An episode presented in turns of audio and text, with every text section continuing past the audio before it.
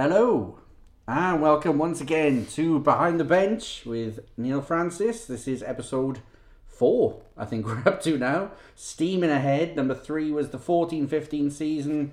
Andrew Lord's first as coach, and the first for the new Canadian owners. Thank you so much for your feedback on that episode. We've had a very uh, a positive one from that. Part two of that podcast is up now. And uh, if you listen to this and you haven't listened to that, please go to iTunes and Spotify and you can get those directly to your device. But let's crack on with episode four. I'm Gareth Hewish and I'm joined by John Donovan Good evening. Hello. and, of course, Neil Francis. Hi guys. So, Gone Too Soon won the poll.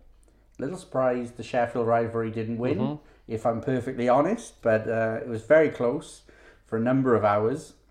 Um, so we'll keep that one on the back burner for now. But Gone Too Soon is the topic, and we've got some rules. So these aren't strict rules. I'm not going to shout at you if you break them, gentlemen, especially you, John, I know you'll Break a them. bit of a maverick, yeah, yeah, and you'll you'll uh, you'll spin on. But um, the rule is simply one season or less Okay. Is the criteria for whether a player has gone too soon in Devils colours. Um, there are a lot of players who play two seasons, and if we uh, didn't have this rule, this podcast would probably be about seven days in length. So we'll uh, Some players have only lasted seven days. and we'll try and get to Yeah. them as well. Yeah, but there- there are lots of players that are, are gone too soon, um, just because you'd want them playing for a decade if you could. You know, Yeah. you, you think of the likes of uh, Cully was a, recent one. Cully would you know, he's three one. years in. yeah. Uh, I think back to Tyson Toplitsky, who had Yeah. three years, retired at 28 or something. Um, Even guys like Hilton Ruggles, only three years and, and could have done more. Yeah, And, and Tyler Michelle, two years. You know, I think we'd have loved to seen Tyler for um, Absolutely. for a long time after that. So yeah, I think we could have. there's a long list of people There's who. a long list, so let's limit it down to uh, Yeah. that that one season. Neil Francis, of course, we could have had more out of. and- They were trying to get rid of me from season one. Stayed too long. I think that's another episode. Yeah, there's different guests for that one as well. John, I'm going to come to you um, because the story of a lot of these guys isn't really going to kick in until much later in Devils history. Hmm. For the first five, six seasons, Yeah. it's pretty plain sailing. You, as a fan, um, in those early years, I guess it must have been a, a little bit like football was back then, where you had a pretty structured team year after year, and there was never really a case of worrying if players are going to leave mid-season or indeed there'd be many additions. No, there, there, there wasn't. There was a there was a lot of continuity uh, in those days, probably helped by the fact there was only three imports at the time, um, and and the British players tended to stay reasonably close to home and, until the Devils really broke the mold when when signing the the, the Coopers. You know, in season one, and this was injury more than anything. Uh, Franny mentioned big bad Bill Taylor in the in the first episode. The Devils lost him early on, and, and he was kind of a bit of a cult hero in that first uh, season. So so that was a shame. But no, you had guys who would make their homes here, um, particularly the imports. And you know, we know how long Shannon was here. We know how long John John Lawless was here. Um, you know, Perry Olivier even did uh, did the two seasons. Um, so yeah, that three import rule really uh, um, kind of meant that there was a lot of, of, of continuity. Um, I remember there was a netminder called Chris Newton, and he left kind of mid-season uh, to replaced by Jason Wood. That was 89-90, and, and that was the first time really ever someone had not turned their nose up at Cardiff. I think you wanted to go home to Peterborough for personal reasons or something, but you didn't expect people to, to ever want to leave Cardiff. You thought they'd be here until either we made the decision or, or, or until the end of their careers. So uh, Chris Newton, of course, um, gives one of the better Le- stories, Yeah. le- legendary stories. Uh, Well, he was uh, the, the the just about Chris Newton, and I'm sure Franny remembers this. The the probably still my, my second or third memory as a Devils fan was the night we won our first ever Premier League tro- trophy, and we, we beat Peterborough I think 14-5 to, to to win it. And Chris Newton had gone back to Peterborough. And I think Paul Heavey was at Peterborough, possibly Peter Smith was at. Uh, Peterborough that year, but for the 14th goal, Chris Newton just stood aside and let Steve Moria score. and I think Ken Taggart gave him a 10 minute misconduct penalty, and, and we won the league that night. And uh, And then he was sacked straight after he was sacked straight. I think Heavey wanted to beat him up or something. so- Yeah, I think the story goes he was uh, he obviously he was you know superstitious and didn't like number thirteen, so Yeah. he let us score number fourteen by standing aside Yeah. and giving it an empty net. Uh, yeah, he was then given his misconduct, sacked directly after the game, and he uh, uh, he was up in the bar. Um, and the coach left without him, and I think all the fans, maybe even Devils fans, had a whip, I whip think round because he was a former player, had a He was rip a round. forward, had Yeah. a whip round so he could get he could get uh, a lift Yeah. home. and another little little known fact about Steve New- uh, Chris Newton. Chris sorry, Newton. not Steve Newton. That's No. Kipper's son. Kipper's son. Yeah, Who's a I- good player too. Yeah, hi to you. so I'm sure you're listening in, Kipper Junior. Um, but uh, Chris Newton, unrelated to Kipper, um, We think. Yeah, yeah. was I wouldn't rule actually involved in the company or working for the company that put the ice plant into the Viola Arena. Really? Wow. There we go. Chris Newton. Here we go. I, you know, I saw his name earlier and I didn't write his name down, Uh, he, look was, what he, was, happened. he was a he was a And decent now he's a main networker. feature. Yeah. on- Yeah, he's a main feature. yeah, in fact, this episode is now called Chris Newton Stories. We're going to sag off the rest of that. Okay. So Just a question on that, because I, I, I wasn't a fan of this time. I- Yeah. I, was only small. At what point of the game was this? Because if he's superstitious about goal number thir- 13, you've already scored 13 goals. Yeah. Did he really need to step aside Well, it's- to, it's- to let in that 14? it was about two minutes. Like I, Oh, okay. It right, just I'll let him again, and, and this is a story about a game that we weren't going to talk about, but I remember the whole game. The first lined up on the blue line for the player announcements. All of the Peterborough players were wearing bandanas, uh, like the Karate Kid, but Chris Newton wasn't for some reason. And then uh, Superstitious. it's Didn't believe in him. And, and and if you ever get the chance to see it on YouTube, that earlier that day, uh, hopefully it's on YouTube. If not, I'll put it on there. Um, John Lawless and Shannon Hope had been on a program called Time for Sport with with Peter Jackson. It was a, a BBC Wales program, and Shannon freezes on it. Peter Jackson asks him a question. And, and Shannon can't answer, and after about 30 seconds, he goes, Oh, I'm, I'm sorry, I'm losing it here. if Shannon's listening, hopefully he'll remember that, but I'll, I'll dig that out. That's, that was a great moment before that game. Sounds like a great game. It's going to be a whole episode in itself one day. Um, so yeah, within the first few years, it, it didn't really um, appear that this would be a thing that No. players would, No. come and go too I, soon. I do remember the. I think it was my, my first season was the second season of Mm. the Devil, so second season of Perry Olivier. And Yeah. I, I do remember my absolute shock horror at picking up the South Wales Echo Yeah, and reading gone. that Perry Olivier had been released. And I'm like, Yeah. what do you mean? He's like our top scorer. He's our captain. captain, our go-to guy. Yeah. And then you know, however long it was, a week Yeah. later, signed Steve Moria from Yeah, Fife Fife. You know, who's one of the best players in the Yeah. top league, uh, along with the Cooper brothers, and then you're like, wow, Well, this was yeah. the birth of checkbook hockey. And Yeah, again, yeah. my, my I remember if anyone again, older listeners remember ice hockey call. Um, my dad rang that up to find out what the Devils' signings were, and and uh, he came back in to myself and my two brothers and said, uh, "We signed the Coopers." Uh, I went, "No, no, you you you're lying." An ice hockey call was I don't know like a adult line in those days. It was like two pound ninety nine a minute to, to, to ring. So we had to go back out and ring it for all of us so that we knew that we'd, we'd, we'd signed the Coopers. But yeah, it was it was a shock when Perry Olivier went because it was only the second season. It was 87, 88. You knew you did no different. Perry had been this guy who'd sort of uh, helped form the team. He'd coached in the first season. He was captain in the second season. You lose in him, and you you know the, the, the knives were out for John Lawless. And then a week later, he's been to Wembley. Uh, Fife and Durham actually played in the final that year in, in 88 and uh, a couple of weeks later we signed all the key guys. Just like that.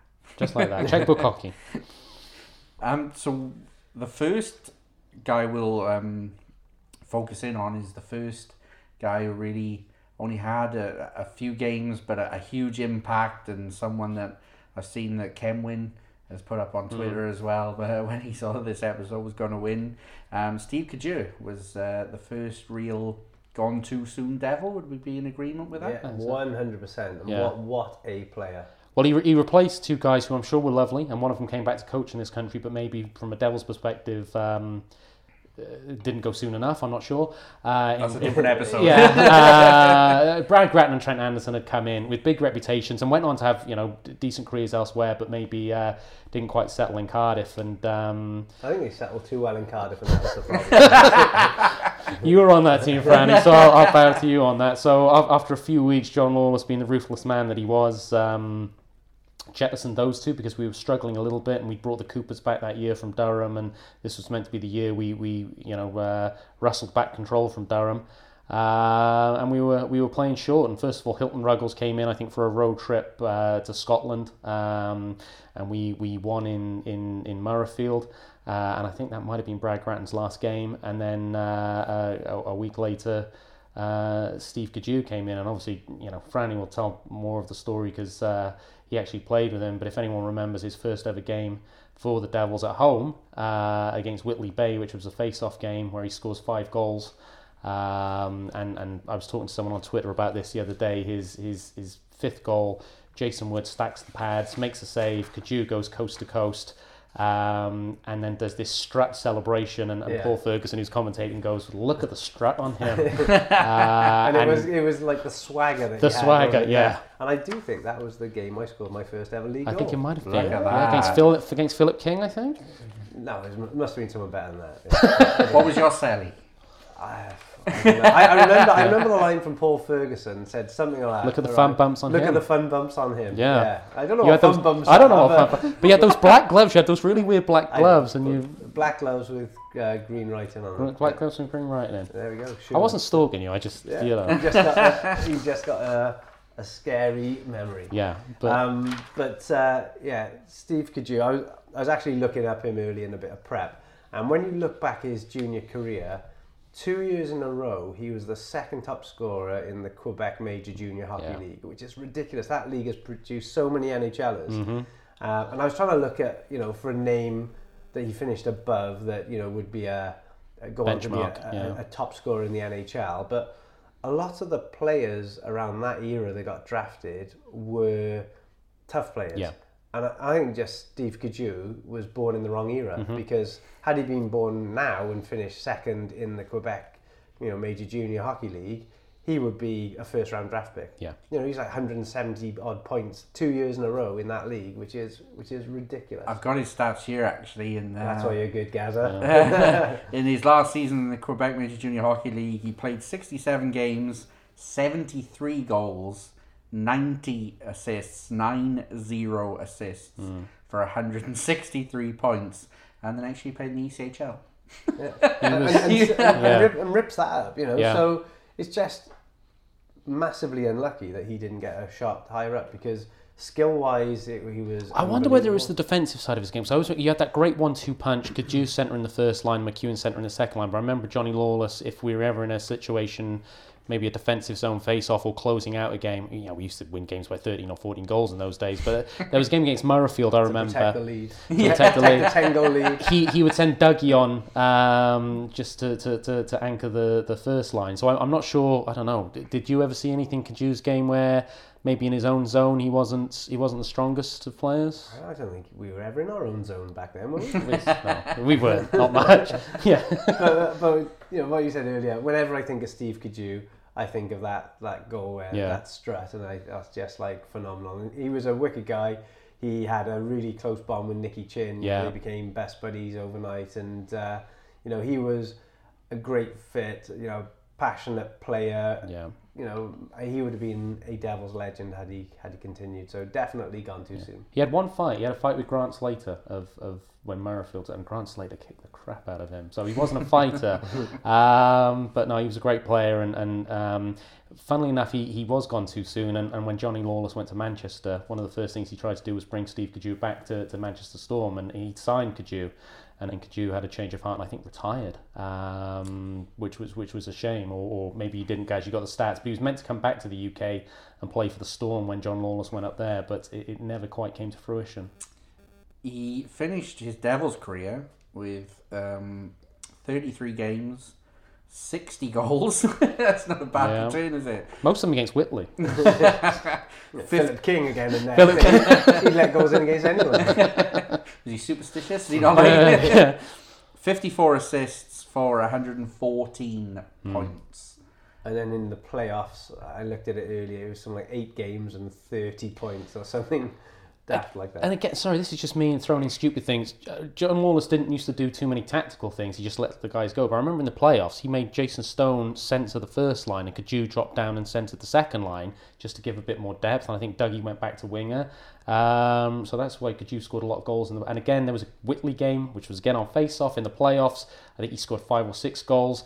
And if anyone knows the Anthony Beer book, it's it's funny when you win everything. That quote comes from Steve Cadieux's interview on that program, uh, where in his broken kind of English French, it's well, I'm not going to do the accent, um, but and, it's and once again, and once again, John freaks me out with his memory. I know, yeah. yeah, I've got what can only be described as half a tree Yeah. worth of printouts here. Franny's got a, a whole host of notes, and uh, John's just sat there, legs crossed, Yeah. totally. Uh, scores the fifth goal against Humberside in the final at Wembley. I've heard enough now. Sorry, moving on. just to put a bow on Yeah. the the Steve Cadieux story, um, Lawless went to Manchester '95.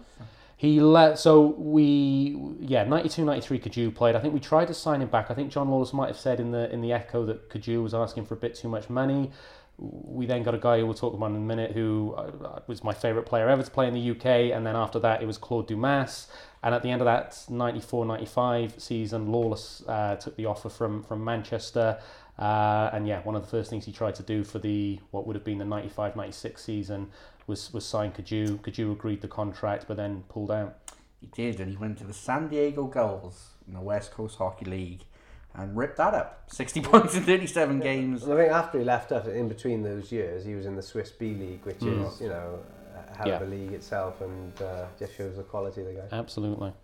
So, I mean, that's the kind of quality that we're dealing with in this episode. Steve Cadieux, and um, from a, a kind of a fan's perspective, John, to, was that the first real disappointment in terms of Cooper's went and Yeah. came back? And was there a feeling that Cadieux had gone and he was never ever going to come back? Was that the first kind of blow in terms of, of, of players leaving in that regard? The, the, it, it was. It, it was tempered. Um, it was a blow Cadieux leaving because he'd had such a good season, particularly as he found his feet playing two line hockey as the season went on uh, and was racking up points. He also wore number 13, which I think is one of the coolest numbers in hockey, so I really like that. But when he left, I guess I, I think it was an unkept secret, or, or Franny, maybe you'd know again, that Durham had just been relegated, um, uh, or through the relegation playoffs. And even though they came back in through a restructuring of the Premier League, I think it was pretty common knowledge that, that Rick Brabant was, was likely to leave. Now,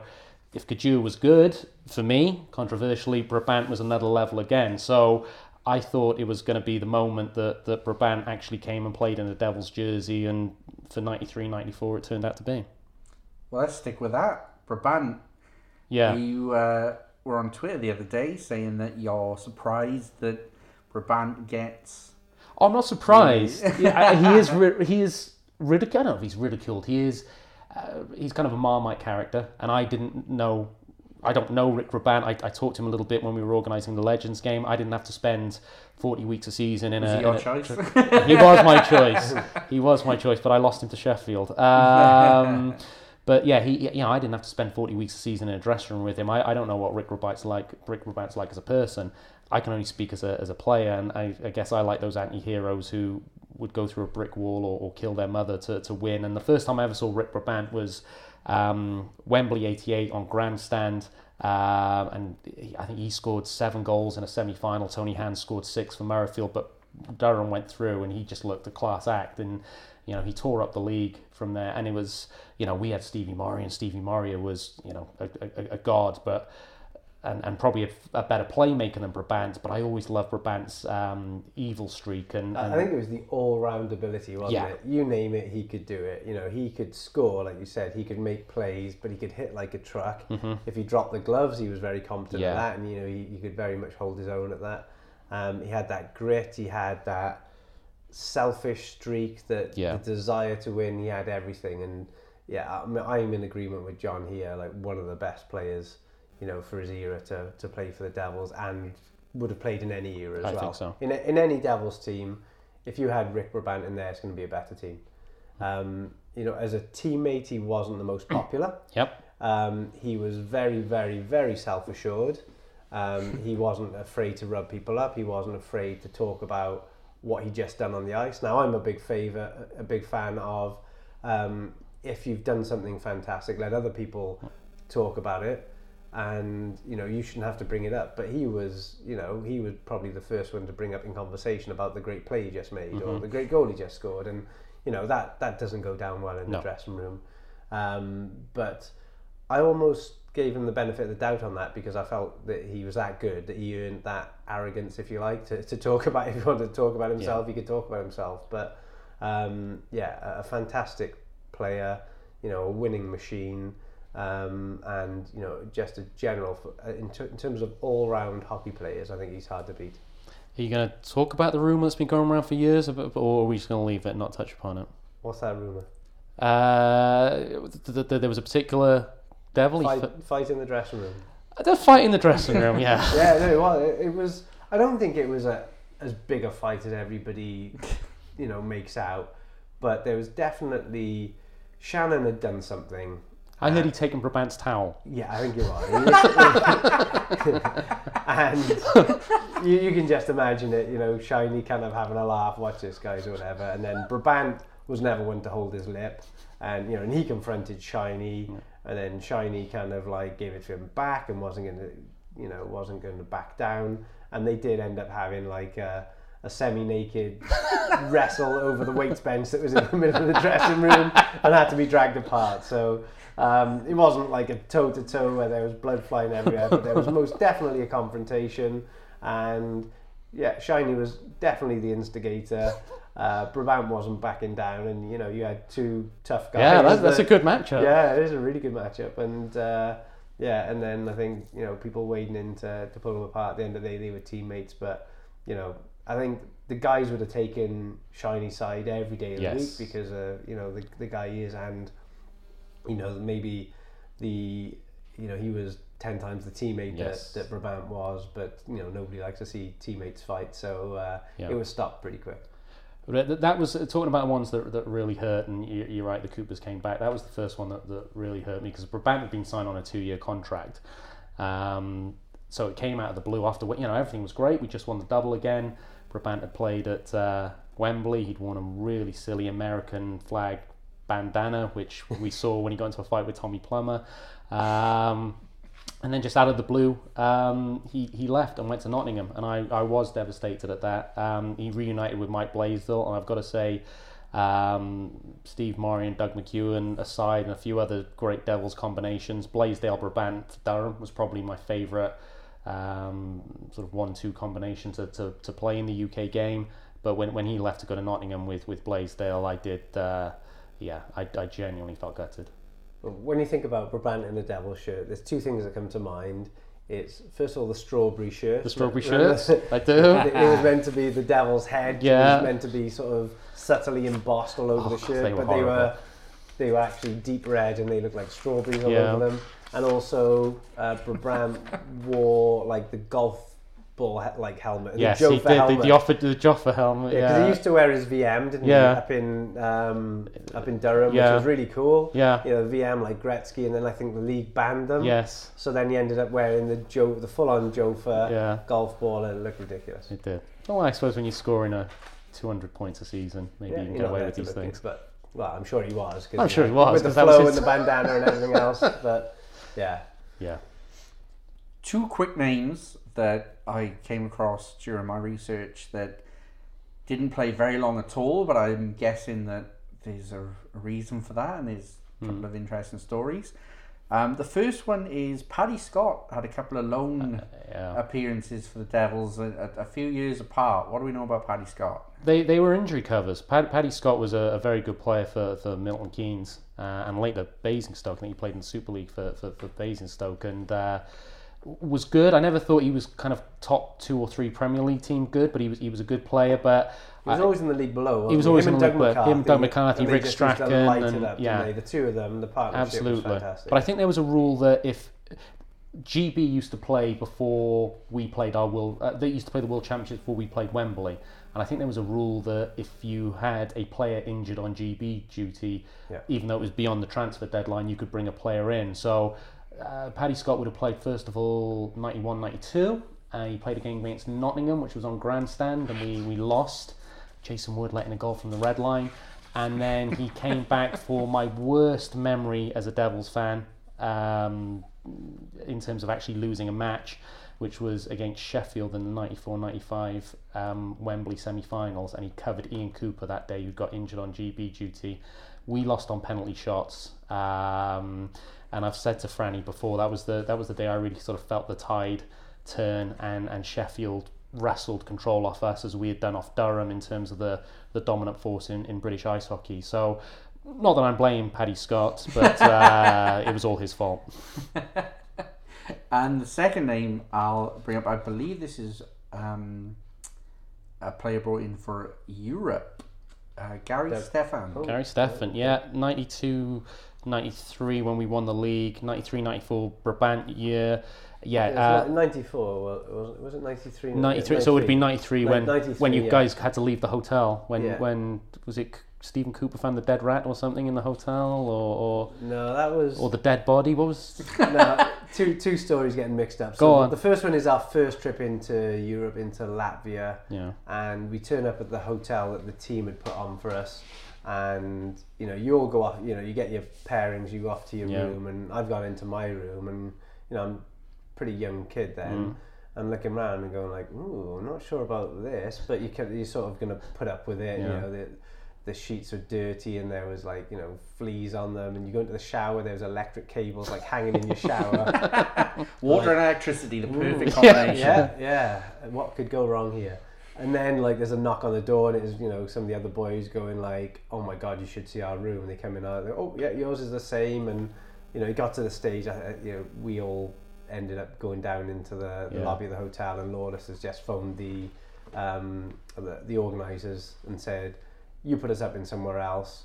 Or Yeah. we're, we're basically not playing, and you know that would have disgraced them as a host. yes Um, so we ended up checking into the nicest hotel in Latvia at the time, which still wasn't Yeah, great, but less it, it actually it had a nightclub in the basement and a casino, Perfect. so the guys were happy and it was clean and there was no bugs and Yeah. electricity in the shower. So No TripAdvisor in those yeah, days. so, so that was that one, and then there was a, another trip maybe when we were in Belarus yeah um, where it was a nice hotel, really nice hotel, and there was you know a restaurant and a cafe in it and everything. And a couple of the boys had gone into the cafe to get a coffee, and somebody had just died in the cafe, and they had literally just covered his head, laid him on the floor, and someone had nicked his shoes.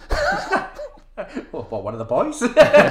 No, one of the locals. Chris Newton And then yeah. and then eventually, uh, like everybody else, like you know, word spread amongst the guy. Oh my God, there's a Yeah. dead body in the cafe. You know, word spread amongst the guys, so the you know the curiosity got the better. So everybody sort of piles down to the cafe to to have a look at this event, and everybody was sitting there drinking their tea and their coffee as if nothing had happened.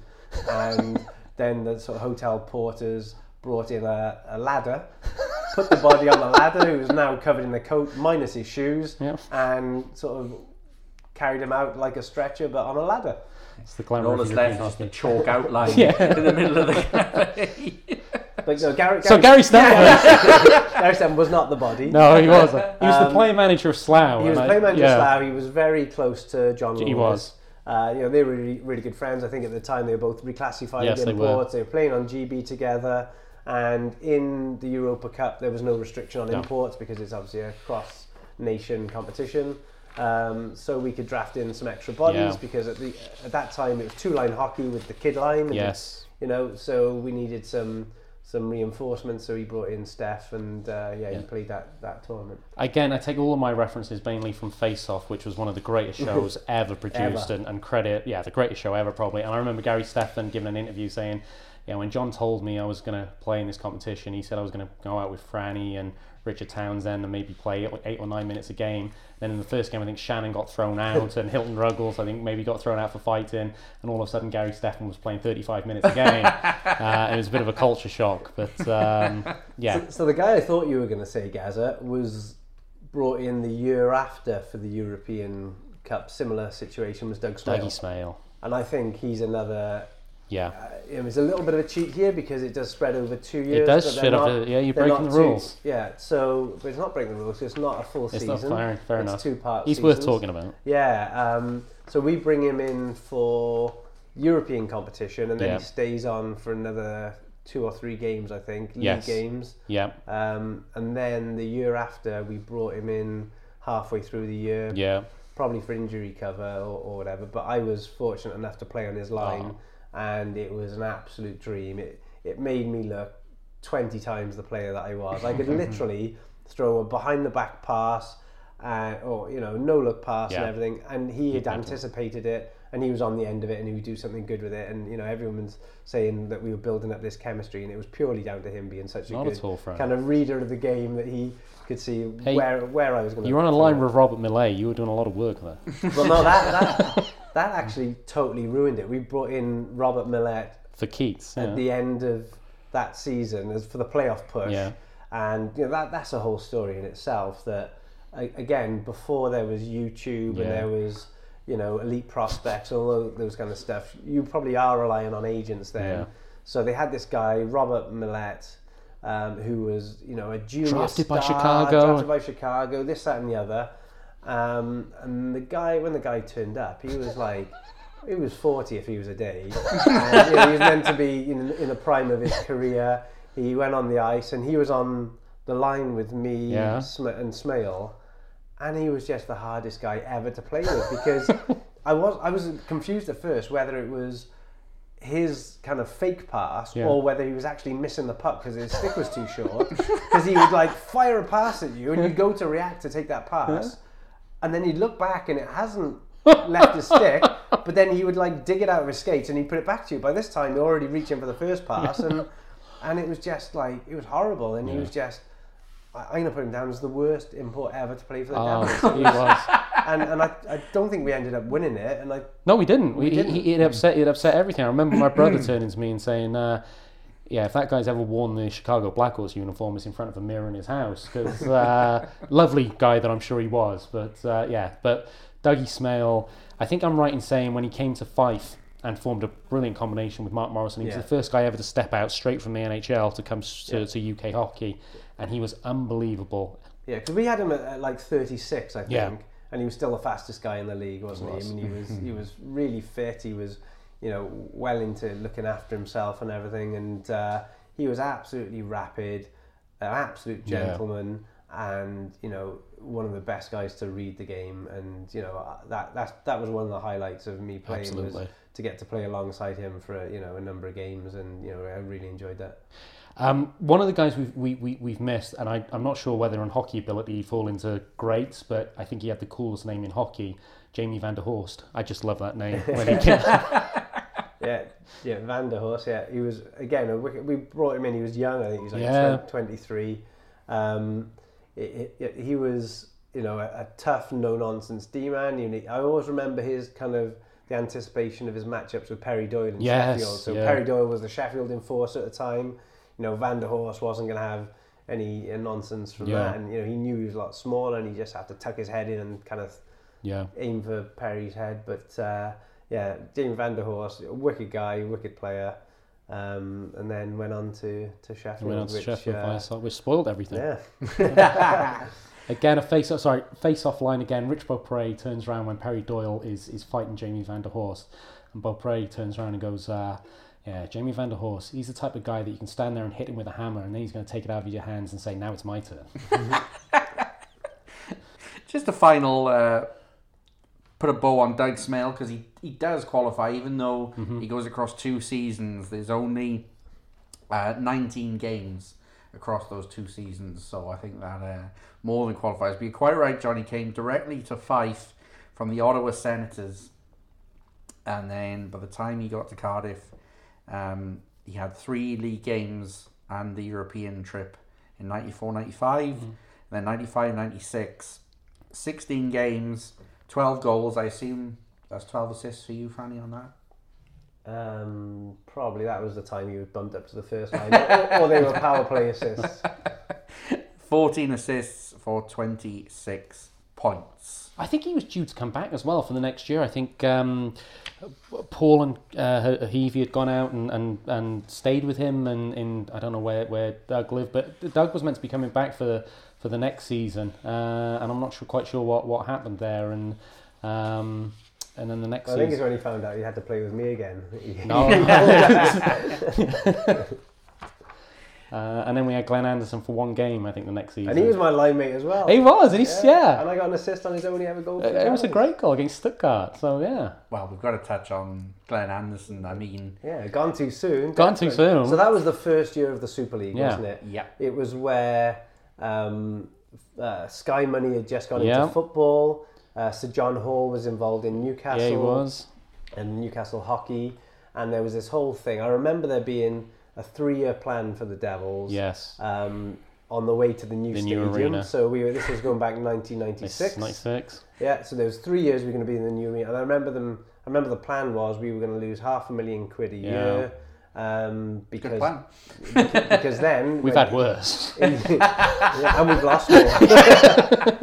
uh, but uh, you know, and then in year four, you know, or, or maybe even before we get to the new stadium, TV money's coming in. You know, they've thrown it all at football. They're going to throw it at the hockey, and you know that was the kind of business plan. So um, I remember Glenn Anderson was a contact with Jason Wood, mm-hmm. where Wood used to live in Penticton in the summers and coach at the hockey school, and he'd met him. He was looking for a gig in Europe, having done everything you can do mm-hmm. in in North America with the Oilers dynasty and all the Stanley Cup rings and stuff like that. Um, so he was going to come across for training camp with one eye on a shop window to get a better job, but there was a possibility. Mm. And I remember the amount of money that either we were offering or he was asking for, it sticks in my mind, was nine grand a week. Okay, Yeah. nine thousand pounds a week is is what the deal. I I think it's because we couldn't get, and they were going to go significantly close to that, Yes. but it was never getting up to, and, that, and that's what he wanted.